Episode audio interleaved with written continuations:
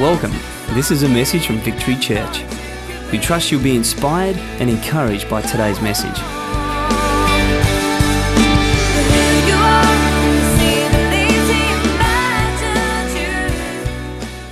What I want to do this morning um, is, you know, Tone was sharing, when I first went on holidays, we started a series called On Mission.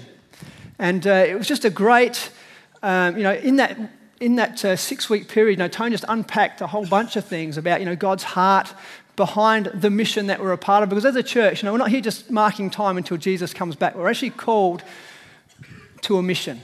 We're actually called to make a difference in the world in which we live. We're actually called to see people come to know Jesus for themselves, and as a result of that, see individual lives transformed, to see our communities ultimately transformed and prepared for His coming, which will happen hopefully not too far off.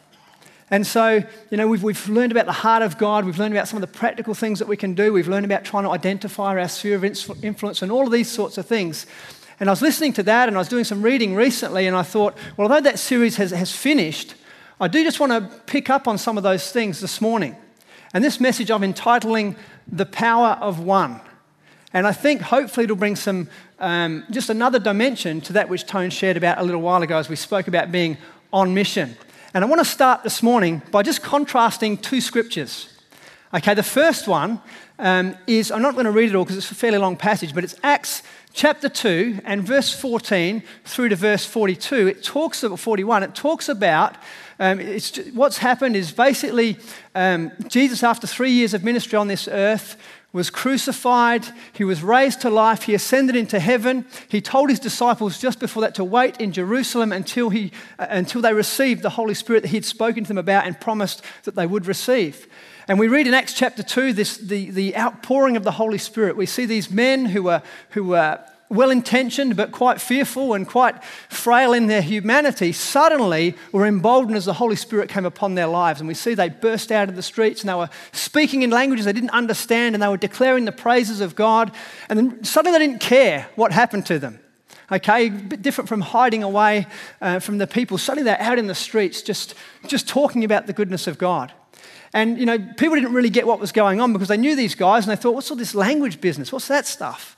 And so Peter calls them together, and with the 11, he stands up and he begins to, to tell them a little bit about what's been going on because they were all aware of, of Jesus and what he'd been doing. They'd all had, obviously, the, the, the, heights of expectation as Jesus, you know, triumphantly entered Jerusalem. And, and you know, they were probably there cheering this. And then suddenly, a week later, there was the, the low of the crucifixion. And then there was whispers of a resurrection. And all of these things were going on. And Peter stands up and he confronts the crowd and he begins to unpack some of what's happened. He takes them back to the scriptures and gives them a biblical foundation for what was happening. And, and, and then he even begins to challenge them the fact they've been part of it and you know, God knew what was going to happen and so on and so forth. And at the end of it, the people are undone.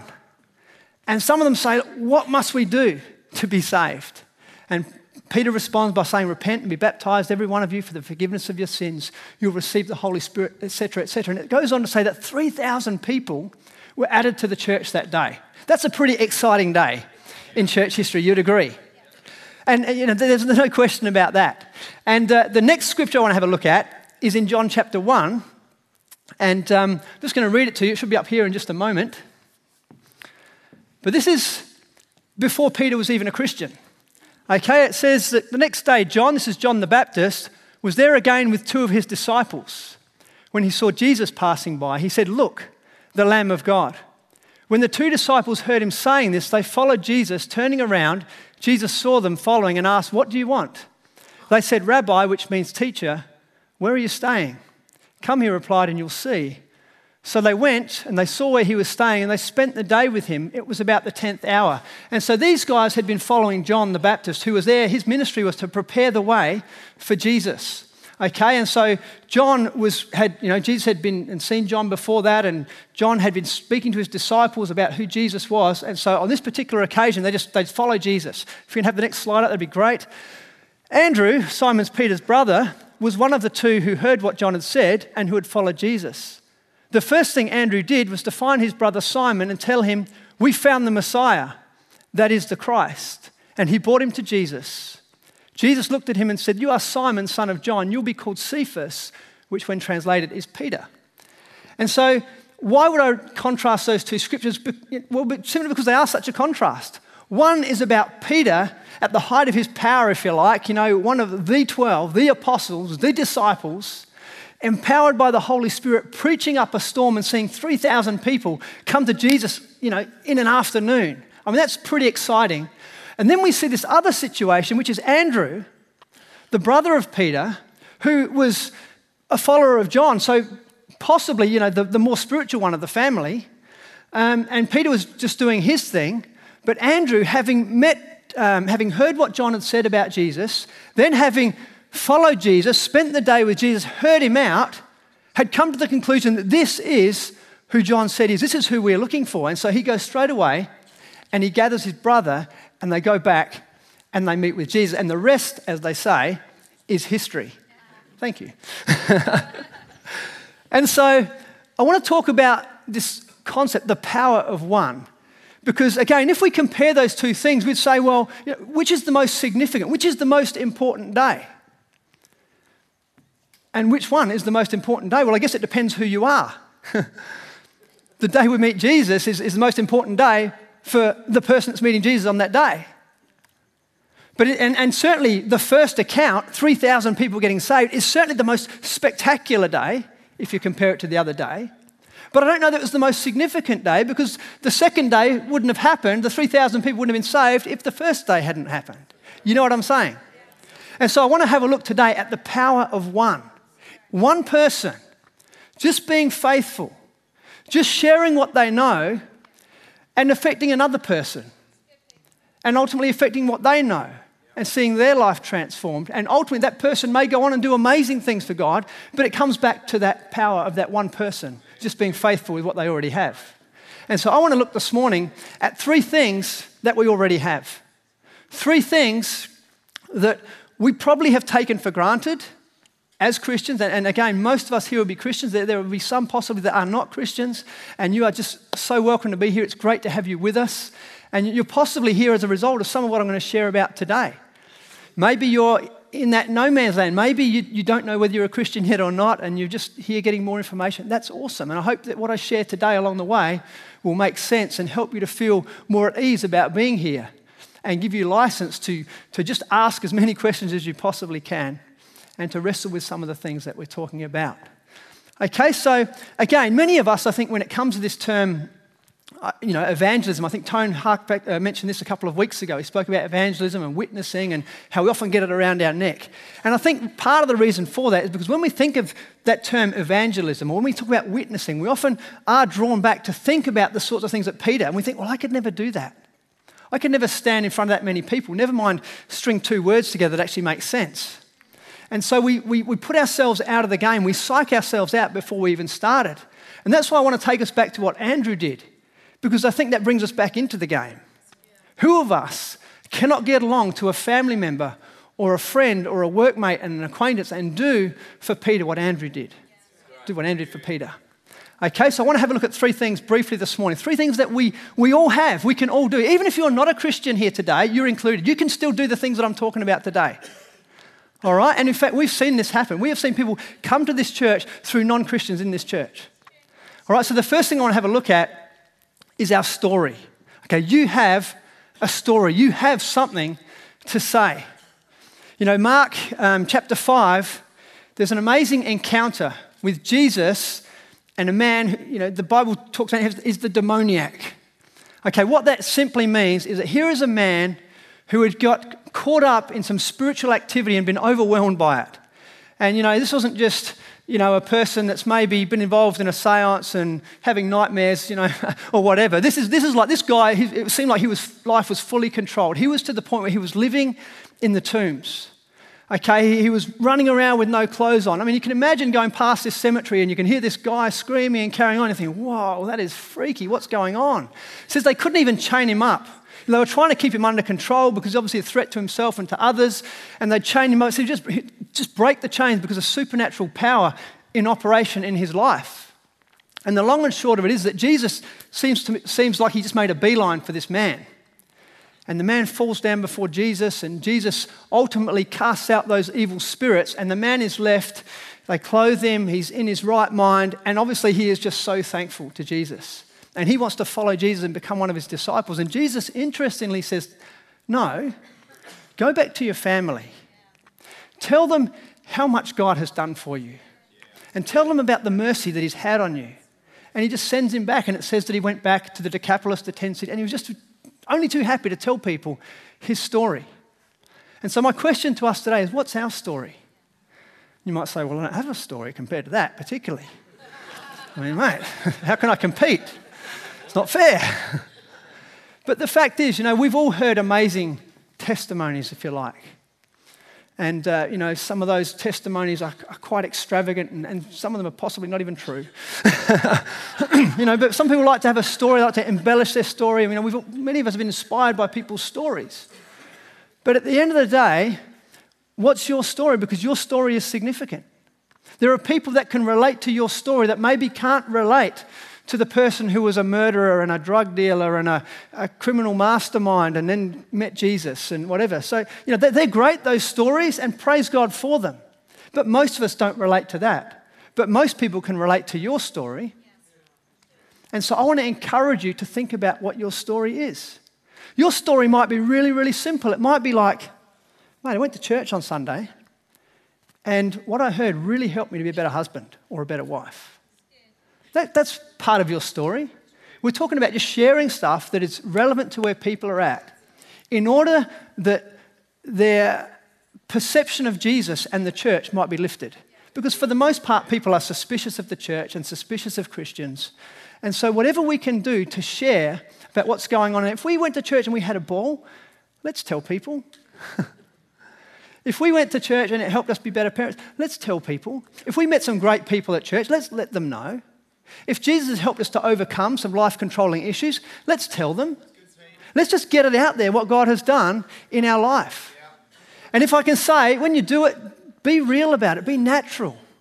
Try and keep it relevant to where they're at. I mean, I've been so guilty of doing dumb stuff when it comes to sharing my faith. You know, like I've been in people's face. I've tried to win an argument. I remember Paul many, many years ago says it's better sometimes to just lose an argument and keep the friendship he probably told me that a little bit too late when it came to the friendships in the situation we were probably addressing. But, you know, I, I can remember days saying some really, really dumb stuff because I didn't get this when I was at uni and uh, harassing people and telling them they're going to go to hell if I don't you know, turn, they'll burn, all that sort of nonsense.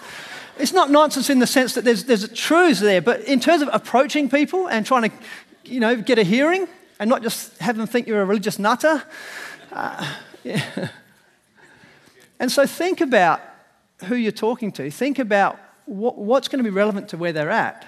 And what can you share? It might be your testimony, your story of how you became a Christian. That's part of your story, but it might just be the story about what happened on Sunday, or what happened at the bloke event, or what happened at Real Men, or Sigwa, or those sorts of things. What happened to a friend of yours at church? What happened to a family of yours? How a marriage is reconciled through what God working into a situation. All of these are wonderful stories that people are only too willing to listen to for the most part. If we will cut out some of the religious jargon, get rid of some of the Christianese words, just keep it real, keep it normal, speak English. If you're speaking to English people, and if you can speak other language to other people, that's awesome as well. But just, you know, let's not be hyper faith. Let's not just get in people's face and be rude and, and tell them things they don't necessarily want to hear that they're not ready for. I mean, even when, even when it comes to your story, you can tell your story in a way that's engaging and, and helpful to them and, and wants them leaving more, uh, asking for more. Or you can, you know, bring out the, well, it all started when I was born. You know, I mean, straight away you've lost them. You know, you should think about what you have to share, what, what your story is, and condense it down so that you can share it succinctly, rationally, um, in a way that's engaging and interesting, you know, in a few minutes. And so then if they want to know more, they can. They can ask us rather than just bore people silly with this long story that half the words they don't even understand because it's just Christianese and all that sort of thing. And, and again, I've been guilty of that. All right, so I'm not having a shot at anyone here. I'm just saying that's what I've done. So learn from my mistakes. You know, Sally Ann was um, at the hairdresser just recently, and she said um, the lady just just asked her, "How was your weekend?" Or what did you get up to on the weekend? And Sally Ann said, "Went to church." And this precious young girl just said, "Ah, oh, church." I went to church once. When I was a little girl, I remember going to church with my grandfather and we ate these, these wafer things. What's that about? And so Sally Ann just was able to share a little bit about what communion was. And then she goes, um, she was talking about, she goes, oh, I've, I've, i remember, I remember having a, someone gave me, a, my grandfather gave me a Bible. And I remember when I was a little girl reading it. And he, he said, I remember reading a story about a, I think it was a boy called Samuel, or I don't know if you remember the name, but she said, and God spoke to him. Then she goes, Do you think God still speaks to people today? Oh, no, first of all, she said, Do you think that's true? Sally goes, Yeah, I do think that's true. I think God does speak to people. She goes, Do you think he still does it today? And Sally goes, Well, yeah, God does. He, he loves people and he wants to affect people today. And then she, she was able to just go on and share about Hannah and how God healed her today. And so this, this young girl is just, just being engaged. She wasn't offended. She wasn't, Sally wasn't pushy or rude. But she was just, this girl was just drawing things out of her. She just had something to say. And I think there are people in your world, if we will keep our eyes and ears open, that are only too willing to listen to what you've got to say. Okay, I think, you know, just tell people what we've seen, tell people what we've heard, what we've experienced. We don't have to preach it them, we don't have to tell them a whole bunch of things that they're not even interested in, but they're interested in your story. People love stories. They love stories that are relevant, they love stories that are real, they love stories that relate to where they're at in life. And I think we can go a long way if we'll just recognize what we already have to share. Okay, that's the first thing. The second thing that we have is our invitation. You know, if we go back to Andrew, he simply just asked, or probably was a bit more forceful, he said, I found the Messiah. And he took Peter to meet Jesus. We read, we've, um, Tone referred to the woman at the well in John chapter 4 quite a few times just recently. And, you know, one of the amazing things about this woman was that, again, she went back to her town and after having heard what Jesus had said to her, her head was just spinning. And she said, Come and hear about a man who's told me everything I've ever done. Come and hear for yourself. Come and see this guy for yourself. And I think, again, we can do worse. We don't need to get all preachy. We don't need to tell people what they should do, what they shouldn't do, what's going to happen if they don't do this, or why they should get their life right. And all. Let's not start there. Let's just, what about if we started with, mate, I've been going to church and it's great. My life is so different since I met Jesus. My marriage is better for it. My kids are better. I'm so excited about who my kids are hanging around with and some of the changes I'm seeing going on there. You start there, and then you say, Would you like to come along and check it out? Again, I reckon you've already got people in your world who would say yes to that without even thinking. I reckon there are people in your world, dare I say, even that are waiting for you to ask. In fact, the only reason they're not here is you haven't asked them yet. We've, we, in our thinking, we've built it up to be bigger than Ben Hur. Oh, getting people to church is so hard. you know, it's a secular world out there. It's relativistic. It's this, it's that, whatever. You know, it's just so hard. Everyone hates the church. We always get a bad rap on TV. Why would they want to come to church? Well, probably because they've been watching your life and they're thinking what's going on in your life is probably not too bad. So that's why they'd come to church. Some people, they get to church and they say, I should have come here ages ago. Why didn't you ask me before? And so that's the first thing. I want to encourage you. There are people, you, you only have to ask them. Okay, maybe a little bit of give and take.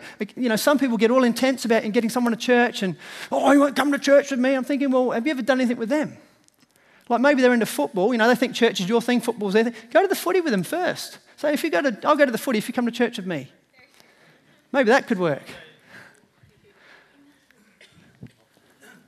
Many people are going to say yes straight up to maybe not to this Sunday service, maybe that's going to be too much for them, but maybe they'll say yes to coming to the bloke or Sigwo.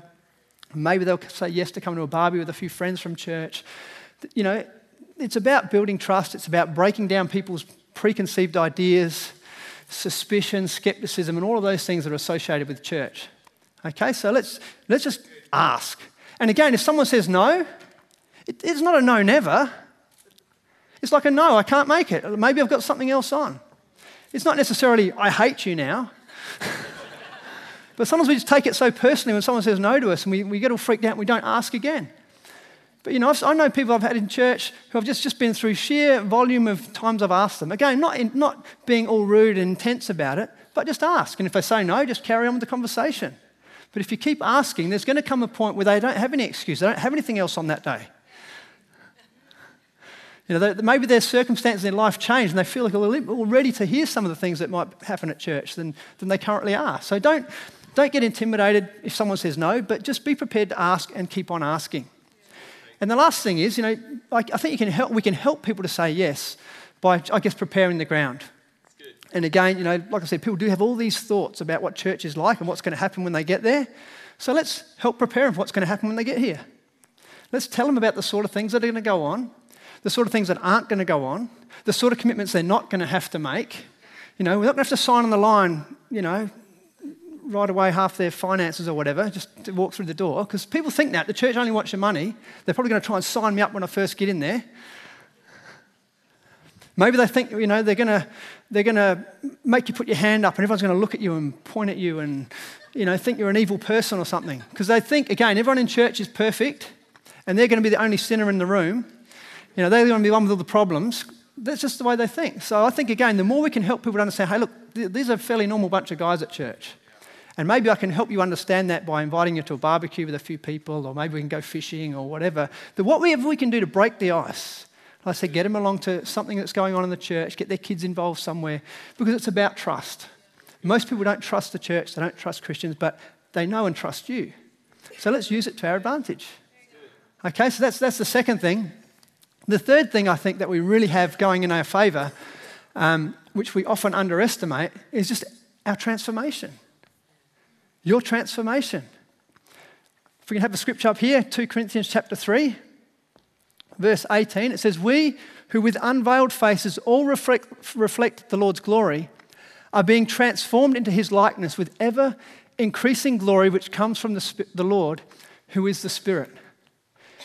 Now, again, I think any person who is half serious about their relationship with Jesus is seeking to follow him, is waking up in the morning and just saying, God, help me do this day better.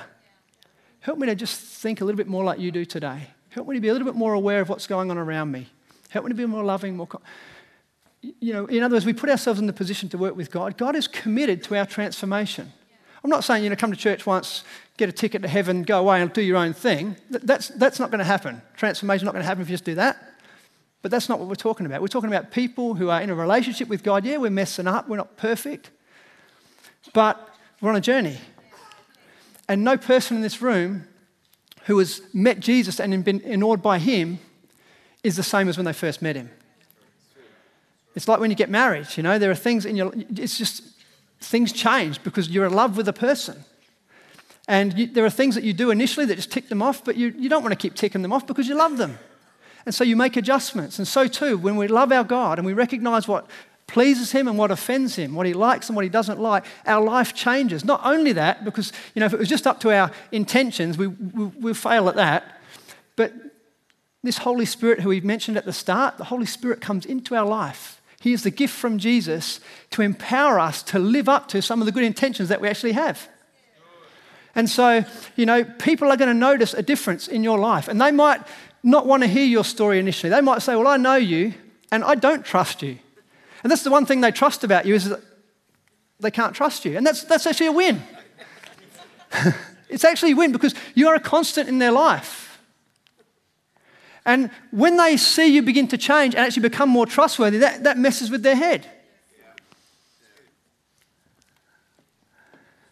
You will change.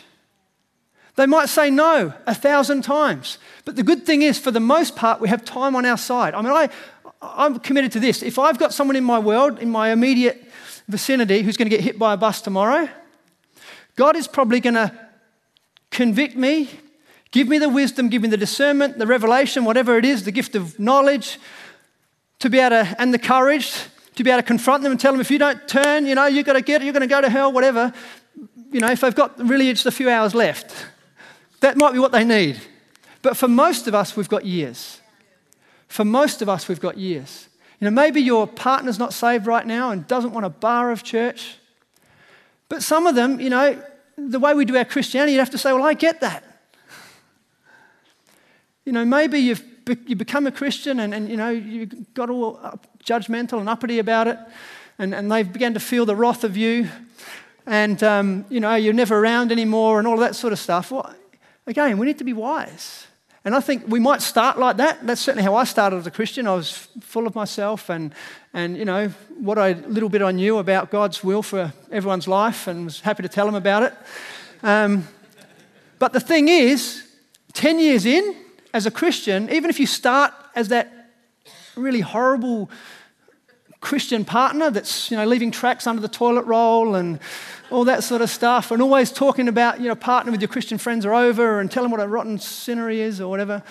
You know, over 10 years, hopefully, God is going to get into your life and you're going to become more patient.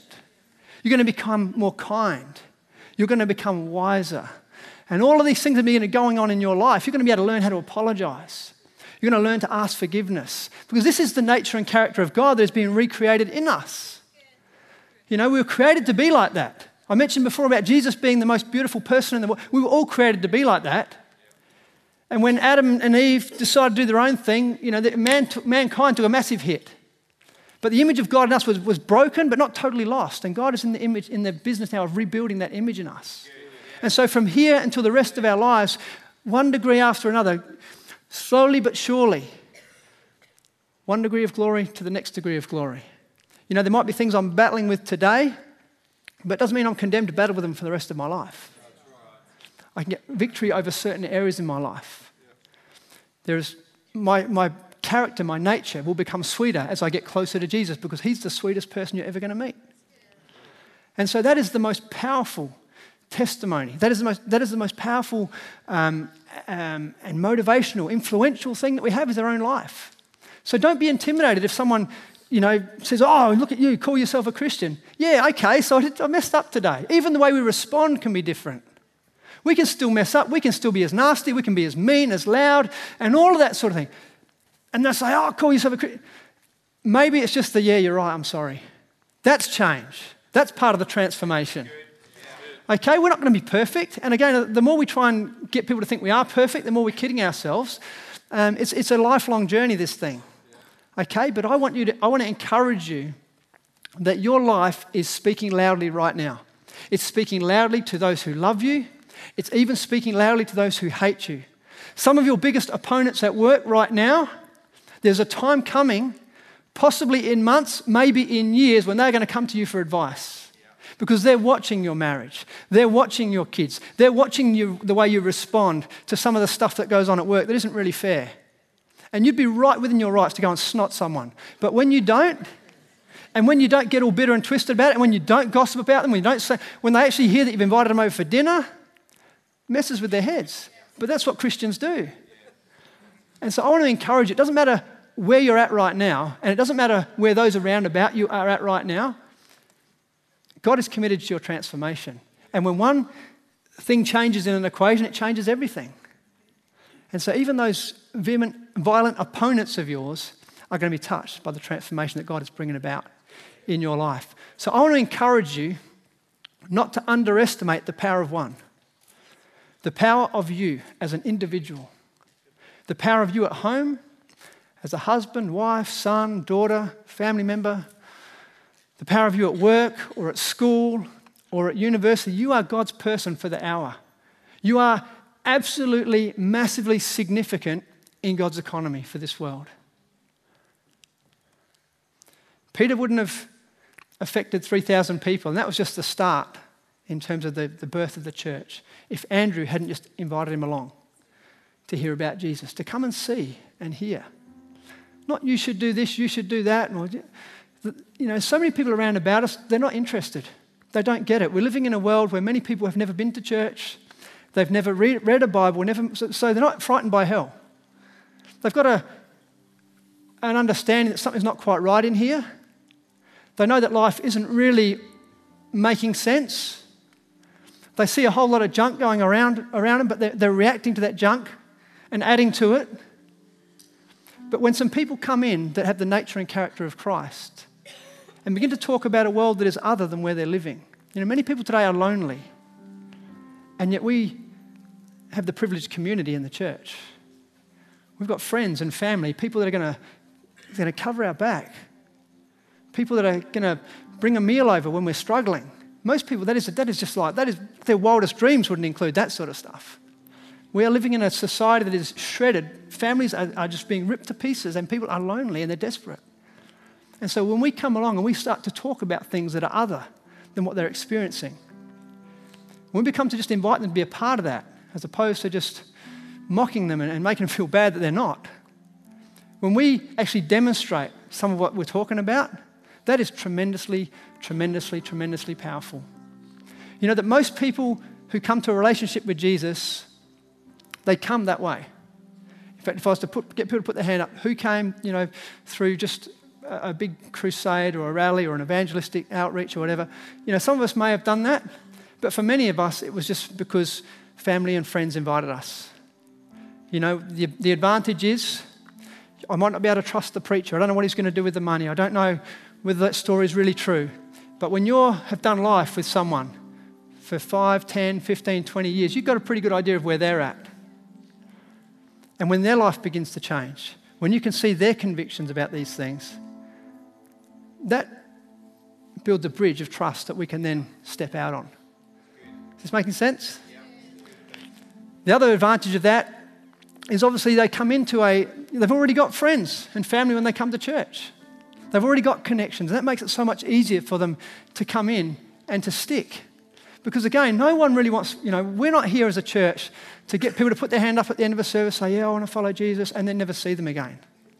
You know, we want people, we are here, as Ashley so wonderfully said in the prayer meeting this morning, we exist to connect people to God, to His church, and to their purpose. That's where it's at. That's why we're here. And so I want to encourage us to recognize that, you know, that your friends, your family, you can have a significant part in bringing them in to that. Again, the whole trust thing is massive. So many are struggling today. Again, this isn't about building the church. This isn't about, you know, the church as in like a club or, whatever and just getting numbers for numbers. This is about when we share our faith with others, when we determine to introduce people to Jesus, we are changing everything for them. We are changing their future, short term and long term. We are changing ultimately their life, their family, their broader community, their circle of friends. You know, and we tap into all of that when one person comes to Christ. And so don't underestimate the power of just what you can do. This is the end of the message. Thank you for taking the time to listen and God bless.